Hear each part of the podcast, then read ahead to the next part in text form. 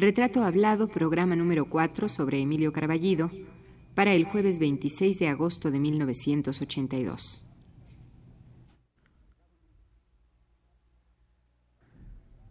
Radio UNAM presenta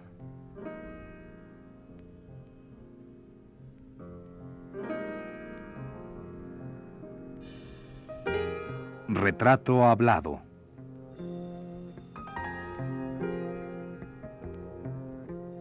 Emilio Carballido.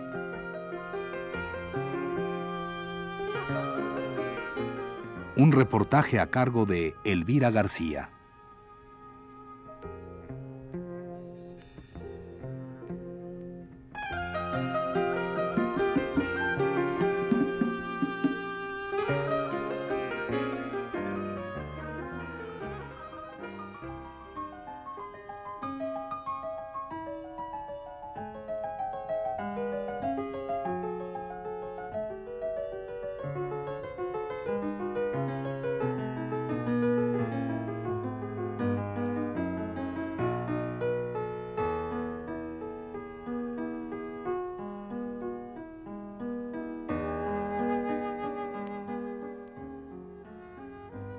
Vocación de escritor no le exige sacrificar lo que ama. Al contrario, le exige amar más. Un escritor que no ama, no creo que tenga mucho que expresar. El odio nunca ha sido resorte de buenas obras. Sin amor a la realidad, a la gente, no puede usted escribir.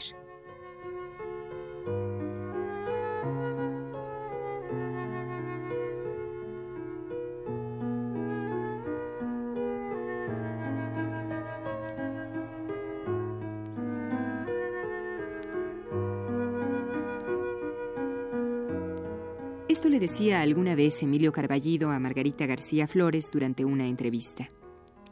Y este amor constante al medio, a la gente, al lenguaje y a todo lo que lo rodea, se deja sentir en cada página de su obra narrativa, ya sea novelística o cuentística, y en cada parlamento de sus piezas teatrales, que a veces mueven a risa, pero que también dejan mucho en qué pensar.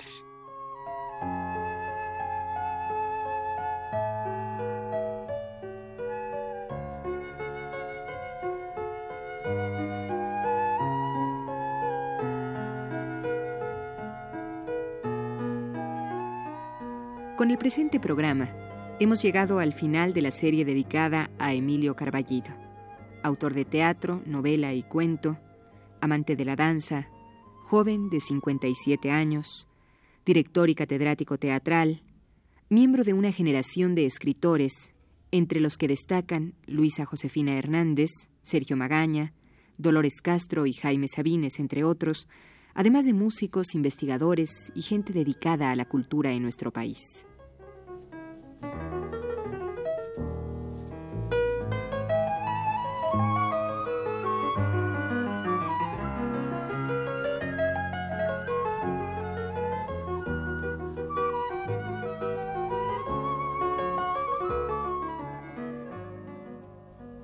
La semana pasada, Cerramos el programa cuando acaloradamente el maestro Carballido juzgaba el teatro y la manera como se hace en México a través de las instituciones culturales que tienen el poder y el dinero para promover nuestra dramaturgia. Hoy retomaremos parte de este discurso.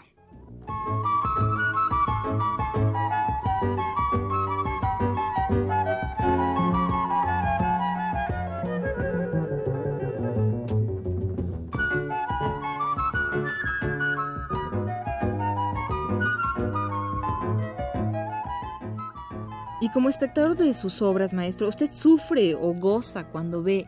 Es decir, una cosa es, ah, pues depende de quién me ponga. Exactamente, y otra es el quien la dirigió, ¿no? Pues sí, de pronto ahora, por ejemplo, se está ensayando una obra mía que estoy gozando muchísimo todo lo del montaje. Dirige Castillo, Julio, coreografía de Guillermina Bravo, se llama Orinoco. Es la que se estrena en... Se estrena el 6 de agosto en Jalapa, el 2 de septiembre en México, en el Teatro Gorostiza. ¿No había otro? A mí me parece un buen teatro pero asusta un poco a los demás este un teatro al norte y que no tiene así un calor de sala comercial frecuentada. Pero yo pienso que es un buen teatro. Pues allí vamos. Tengo dos actrices españolas excelentes que fue una carambola muy rara, pero están Gemma Cuervo y María Luisa Merlo, que son dos mujeres con un gran prestigio allá, aquí las conocen poco. Estuvieron en el corto vuelo del gallo y de allí se hizo esta combinación tan curiosa de que ellas son este coproductoras con la Universidad Veracruzana en este montaje en Orinoco.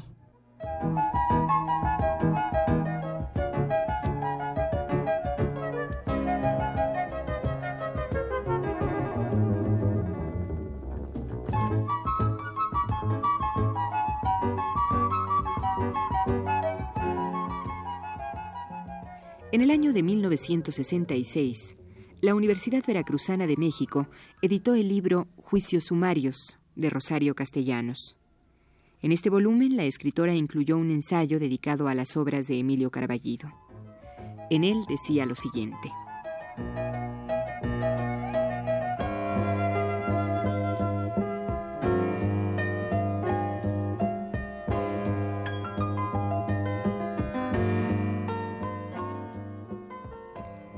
En Emilio hay una cualidad esencial, la simpatía. Con ella se ha acercado siempre a sus criaturas para comprenderlas, para interpretarlas. Ella le ha permitido ir más allá de las meras apariencias para alcanzar el núcleo más verdadero de las leyes generales que rigen los fenómenos de la conducta y la personalidad humanas.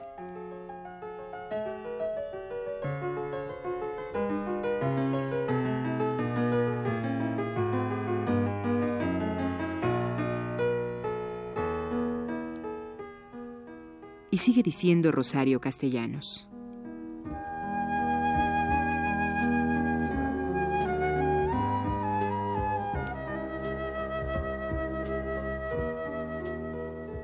La evolución de lo superficial a lo profundo, de lo agradable a lo significativo, se nos aparece con evidencia cuando recorremos los distintos títulos que hasta ahora componen la bibliografía de Carballido.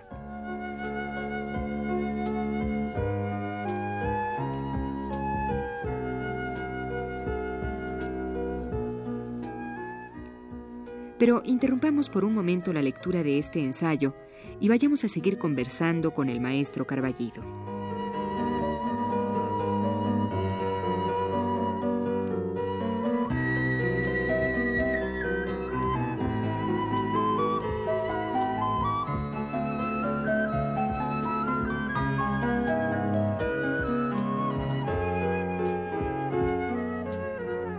Bueno, maestro, un poquito metiéndonos en lo que sería la relación estrecha entre autor-director.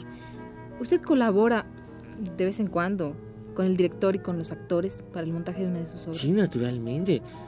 Digo, por lo pronto veo que estemos en alguna clase de acuerdo el director y yo. Después de eso, pues no me meto en todo lo que es este trabajo de mesa, desbrozar todo esto. Cuando ya la obra empieza este, a tener alguna forma es cuando aparezco y entonces discuto con el director, o si el director es este una persona como Marta Luna, que le gusta que el trabajo sea realmente de equipo, Marta Luna me dice, a ver, ¿qué ves? Y junta a todo el mundo para hablar conmigo. Le digo, yo Marta, yo pienso esto. Y dice, ay, mira, tienes razón, ya la regué. Ya oyeron, muchachos, pues sí, me equivoqué, dice Carballido que esto y que el otro. Se me dice, oye, no, a ti no te conviene. Lo discutimos. O lo discuten los actores. Y así, es como así fue el montaje del relojero de Córdoba, que fue lindísimo, ¿no? Con Castillo, pues es más o menos lo mismo. En general, en este caso he preferido hablar aparte con Julio, ¿no? Decirle algunas cosas, después ya ha sido mucho más franco y he estado sentado en el ensayo y hago notas y las discutimos. Digo, mira, esto pasa tal igual con Gema. Gema, por, le, decía yo a Julio esto. Ay, sí, tienes razón, sí, dice Julio, tienes razón, Carballo, esto lo debemos hacer de otro modo. O lo que sea. Le digo, Julio, qué maravilla, esto lo hiciste de este modo, me gusta más. Lo que sea. Pero de repente, bueno. Oye, aquí te hace falta texto, ¿verdad? Sí, fíjate que me caería bien esto, lo otro, maestro. Bueno, pues te, hagan esto o improvisen un. Digo, lo que se ofrezca. Claro si es la ventaja de que usted está aquí todavía. Me hace falta una canción, ay, te hace falta una canción, pues vamos a meterla aquí. No, mejor acá, no, pues la ponemos aquí, es que tiene canciones la obra. Entonces le hemos aumentado canciones. En el montaje de Julio van este dos canciones más de las que tenía el original. Maestro, pero hay obras que usted, precisamente por lo que hablábamos, usted es un autor demasiado puesto en escena. Eh, muchas veces supongo que eh, los montajes escapan escapan Pues, usted, no, me porque son, cuando son obras experimentales de grupos eh, universitarios preparatorianos, ¿no? Ahí sí, de repente ha llegado usted a ver esas obras que a lo mejor pues están más eso que montadas Dios o los ayude, ¿no? En realidad yo me refiero a los montajes de estreno y de obras mayores. Las obras cortas pues son para circular y para que las hagan los estudiantes y de repente sí veo montajes, pero son montajes que ya están hechos y que para qué les digo ya la regaron o ya la hicieron o qué, que les digo ay qué bueno y ya, ¿no? Porque no es las obritas en un acto escritas para estudiantes de actuación pues son exigentes. Y es en la escuela de teatro donde he visto casi todas.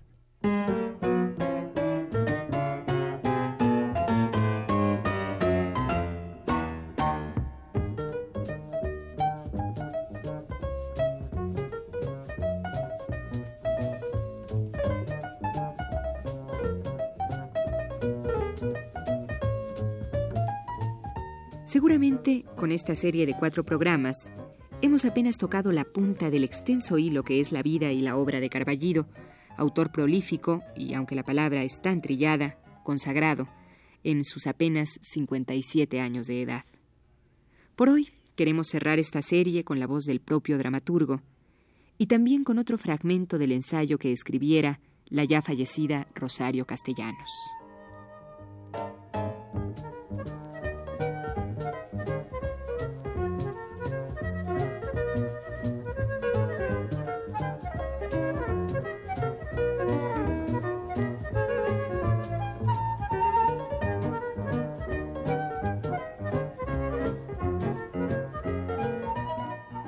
Maestro, usted también ha dirigido obras de teatro y sus propias obras incluso, ¿no? Mía he dirigido una. En general he dirigido obras ajenas. Usted debe tener una concepción de la dirección. ¿Qué, ¿Qué, es para usted dirigir una obra? Pues mire usted, dirigir es eh, desencadenar una serie de imágenes que van a hacer un movimiento dramático, de las cuales va a brotar un texto. Es decir, el texto le da a usted una serie de de imágenes, de movimientos, de centros de fuerza. Entonces usted va este, a desencadenar esta serie de imágenes que van este, a, de las cuales va a brotar este texto. ¿Y esto usted lo ha visto logrado en, en las obras que no dirige usted, que son obras suyas? Pues yo he tenido suerte, yo he tenido muy buenos montajes. Si yo hago un balance de mis montajes buenos con los malos, he tenido más suerte que mala suerte. He tenido muy buenos montajes, fíjese usted, incluso montajes así históricos, memorables, digamos el de Rosalba, digamos este, mire el montaje de, este de nuevo de Rosalba realmente es histórico. El montaje, no digo la obra. Unos dos montajes que me hizo el maestro Wagner, excelentes, mentiras tres. Tuve tres obras que me dirigió Wagner, muy buenas. Este, los dos de Guillomán, uno salió mal, hicimos tres, pero uno salió mal, que fue Acapulco los lunes, que nos fue muy mal.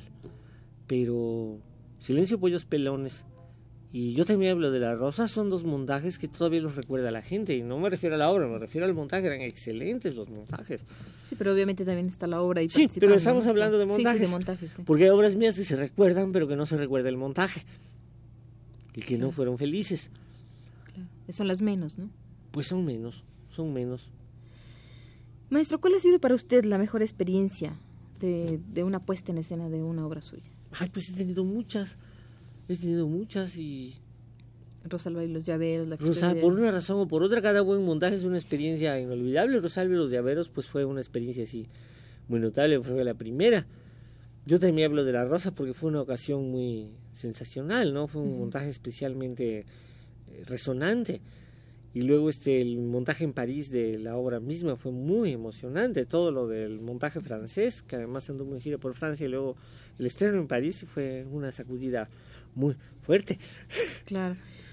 Maestro y el actor que tanto bueno obviamente que sí es bien importante pero eh, qué tan importante es eh, junto al director un, un actor decir, pues mire depende de la medida de ambos. Un buen actor sin un buen director pues luego no funciona muy bien es raro el actor que se dirige solo, entonces yo estoy acostumbrado a actores que toman dirección, que son gente de equipo, pero que, por ejemplo, con gente como, ¿qué le diré? Tipo estrella, tipo gente como Virginia Manzano, que he tenido la suerte de tener a Virginia en dos obras, pues es muy hermoso, ¿no? Porque es una mujer que está acostumbrada a trabajar también ella sola, que entonces hace un acuerdo con el director y le dice, bueno, voy a trabajar dentro de esto, pero este yo soy lenta, yo voy a empezar a dar más tarde y soy muy lenta de memoria. Entonces está bastante inertemente, en apariencia, y de repente dice, hoy voy a proponerte lo que pienso del papel.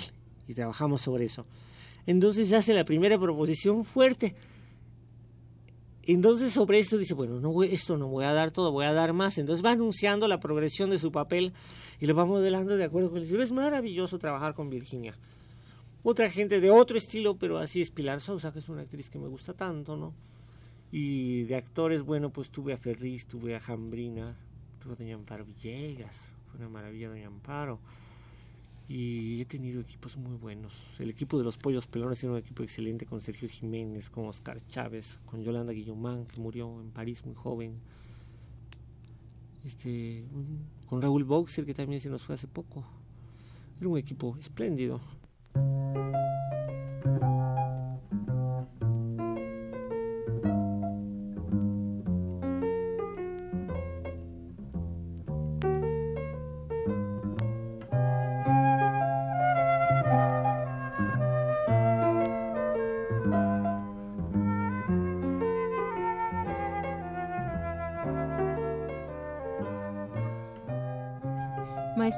Actores jóvenes?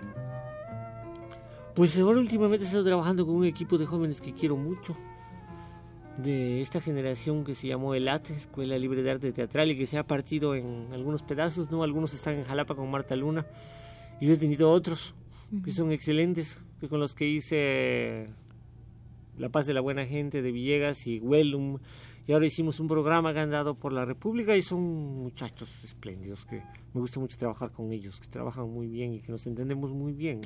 Y en términos generales, ¿qué piensa usted de, la formación de los jóvenes actores? Pues son varias formaciones. Mire usted, eh, por ejemplo, la formación que da el IMBA es una, la formación que da la universidad es otra. Pero es muy curioso que yo pienso que los actores acaban saliendo luego debajo de las piedras. Pues usted salir de malas academias particulares, actores excelentes y de centros de educación así muy buenos, pues usted también salir papas. Yo creo que el problema de la educación en el arte es un enigma. Se lo digo como director que fui de la Escuela de Arte Teatral y observando también los funcionamientos de la UNAM. Usted se puede plantear este, una serie de cosas que es necesario educar, pero lo que es una formación total, lo que es este, esa chispa de quién le va a resultar un gran actor o no, hay después el elemento gratuito que hay en el arte. El azar un poco. De que usted tenga la suerte de que le caiga una generación de alumnos. En realidad en la escuela de teatro que llevo muchos años observo que los, los grandes actores no llegan solos, llegan grupos. Digamos, tiene usted un primer año que los cuatro primeros años todos son talentosos y tiene usted cuatro exámenes excedentemente buenos. Y después de eso vienen varias generaciones de renacuajos y luego dentro de esos renacuajos salen algunos actores dotados o buenos, ¿no? Y a veces algunos muy buenos, pero en general cuando llega, llega una ola, llega un grupo compacto, cataplum, aquí estamos. El examen de primer año de este, de 82, el examen que vi de primer año de la Escuela Teatral, creo que es excepcional, que ahorita va a ser una cosecha magnífica para dentro de cuatro años. Es decir, que hay buenos actores ahorita. Sí, ahorita esa generación que hizo su examen de primer año creo que es excepcional, que es de esas que le digo, que van a salir de allí estrellas.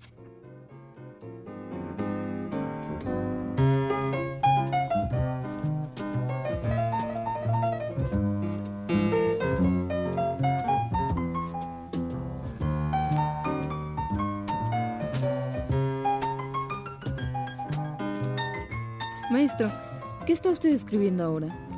Pues nunca hablo de eso, siempre estoy escribiendo, estoy escribiendo teatro y novela, las dos cosas. Pero alguna ya alguna cosa que ya esté por terminar. Nunca hablo de lo que estoy haciendo. No le gusta decir. Se ni los nombres de las novelas. Nada, nada, nada. Sí, se marchita, se le quita la gana de hacerlo. Echa usted por la boca la energía que debía aplicarle al trabajo. bueno, maestro, ¿cómo se siente usted? Bueno, es una pregunta bien cursi, pero así de cursi quiero que me la conteste si es que quiere. ¿Cómo se siente usted a pues más de 32 años de, de haberse iniciado así formalmente con Rosalba y los Llaveros y todo esto en el teatro? Pues muy contento y muy divertido. ¿Planeando qué? ¿Haciendo qué? Pues planeando cosas, estoy este, pensando que voy a dirigir ahora con estos jóvenes con los que he trabajado. Tenemos ganas de hacer alguna otra cosa, tengo muchas ganas de hacer algo especialmente divertido para ellos y para mí, y especialmente interesante. Y bueno, voy a publicar algunas cosas, voy a publicar este Tiempo de Ladrones, la historia de Chucho el Roto, que es una obra muy ambiciosa que terminé para la Compañía Nacional, ya no la van a poner obviamente, y que es una obra para hacerse en dos noches o tres, y con 120 de reparto. y así de gruesa como 300 páginas, por eso es para dos o tres noches. Y con la forma no fija, se pueden hacer varias combinaciones para presentarla. Y que me gustó mucho. Chucho el Roto es un personaje que siempre le tenía yo ganas, entonces este compromiso con la Compañía Nacional fue como el empujón, ¿no? Entonces eso es un proyecto que me hizo muy feliz, como un año que lo estuve haciendo. Maestro, por lo visto usted se divierte mucho, tanto escribiendo como formando actores y dirigiendo cuando tiene que dirigir. Bueno, pues claro. Pues claro, si no, si no... Si no es tortura, ¿verdad? Si no, pues, si, no, no se dedica uno al teatro, se va uno a una oficina, un banco o algo, si al que no le divierte el teatro, que se salga. El teatro es un lugar para gozarlo. La literatura también. Si no goza uno su trabajo, está frito, no debe hacerlo.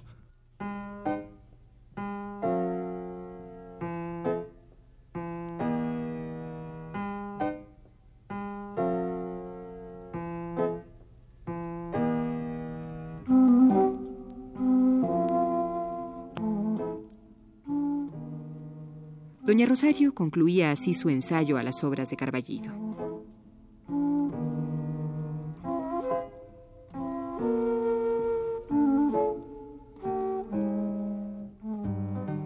En el mensaje de Emilio Carballido no hay ni conformismo ni cobardía.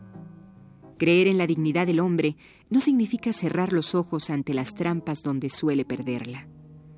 Realismo, en el mejor sentido del término, es lo que encontramos en la obra dramática que estamos comentando. Riqueza de imaginación y de recursos. Honradez y valentía para expresar lo que se sabe. Rigor. ¿Qué más puede faltarle a Emilio Carballido para convertirse en un ejemplo de los escritores de la nueva generación?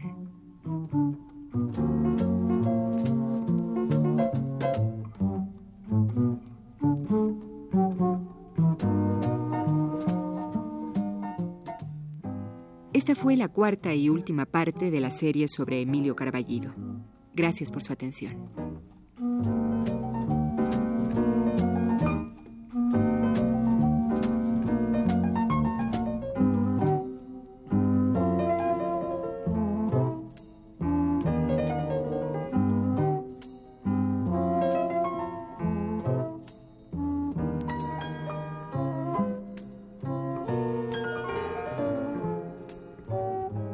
Radio UNAM presentó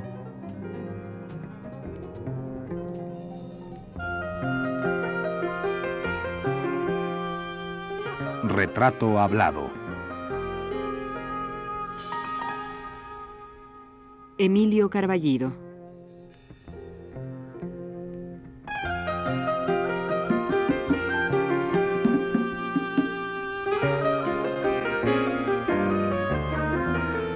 Un reportaje a cargo de Elvira García.